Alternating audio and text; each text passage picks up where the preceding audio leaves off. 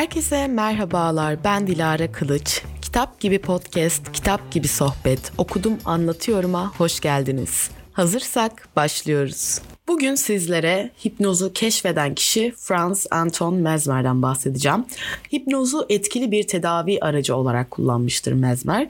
Aynı zamanda Marie Antoinette'in sarayında halkı eğlendiren bir vaudeville oyuncusu olup ekmek bulamayınca pastaymış.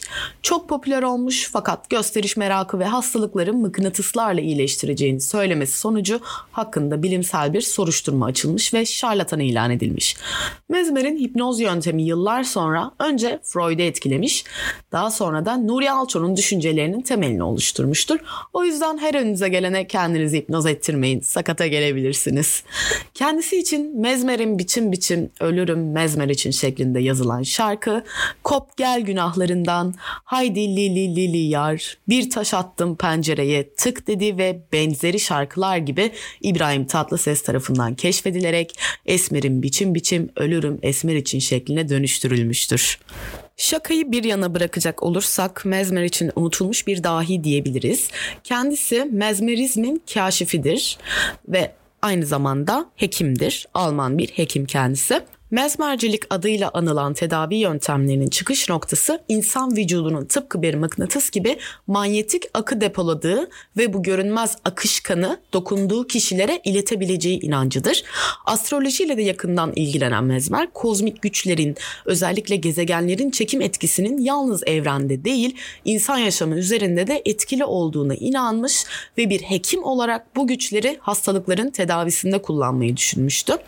Bu güçler insan vücudu vücudundaki sıvı dengesini etkileyerek kişinin sağlıklı ya da hastalıklı olmasına neden olduğuna göre kişinin sağlığını etkileyen bu görülmez akışkanı denetim altına almak gerekiyordu onun düşüncesine göre. Önceleri bu amaçla mıknatıstan yararlanan Mezmer bir süre sonra dokunduğu her şeyin mıknatıslandığına ve sağlık verici akışkanın kendi vücudundan kaynaklandığına inanmaya başladı. Hayvansal manyetizma adını verdiği bu etki hekimin parmaklarından hastanın vücuduna doğru akıyor ve mezmer akışkanın odaklandığı noktaları etkileyerek sıvı dengesinin denetim altına alınabilmesini sağlıyordu. Çağında pek çok meslektaşının şarlatanlıkla suçlandığı mezmer, kuramsal yaklaşımıyla değilse bile uyguladığı tedavi biçimiyle özellikle hekim ile hasta arasındaki ilişkiye verdiği önemle ruhsal hastalıkların tedavisinde yeni bir uygulamanın öncüsü oldu. Mezmer'in bu fikirlerinin ve uygulamalarının evrimi James Braid'in 1842'de hipnozu keşfetmesini sağlamıştır. Mesmer'in tekniğinde hastanın bedenine bu manyetik sıvıyı dengeleyecek olan mıknatıslar değdirilmeden önce hastanın Mesmer'in gözlerinin içine bakması isteniyordu. Sonra aynı etkiyi yaratabilmek için mıknatıslar olmadan ellerini sallamasının da yeterli olduğunu keşfetti. Çok geçmeden her oturum başladıktan sonra hastalarında titreme, sarsılma ve kasılmalar gözlenmeye başlandı. Mesmer bunların tedavi edici olduğuna inanıyordu. Sıvıyı dengelemeye, onlar yeniden sakinleşen gelişene kadar devam ediyordu. Bu tekniği felçten tutun kasılmalı hastalıklara, adet kanamaları ve hemoroidler gibi daha ufak sorunlara kadar pek çok alanda uyguladı kendisi. Tedavi amaçlı trans uygulaması yeni bir yöntem değil aslında.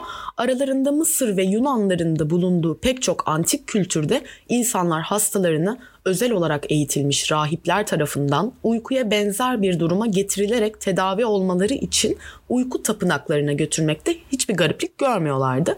1027'de Persli hekim İbn Sina trans durumunun tüm özelliklerini belgelemiş ancak bunun tedavi yöntemi olması mezmere dayanıyor. Bugünkü konumuz bu kadardı arkadaşlar. Umarım keyif almışsınızdır. Kendinize iyi bakın. Hoşçakalın.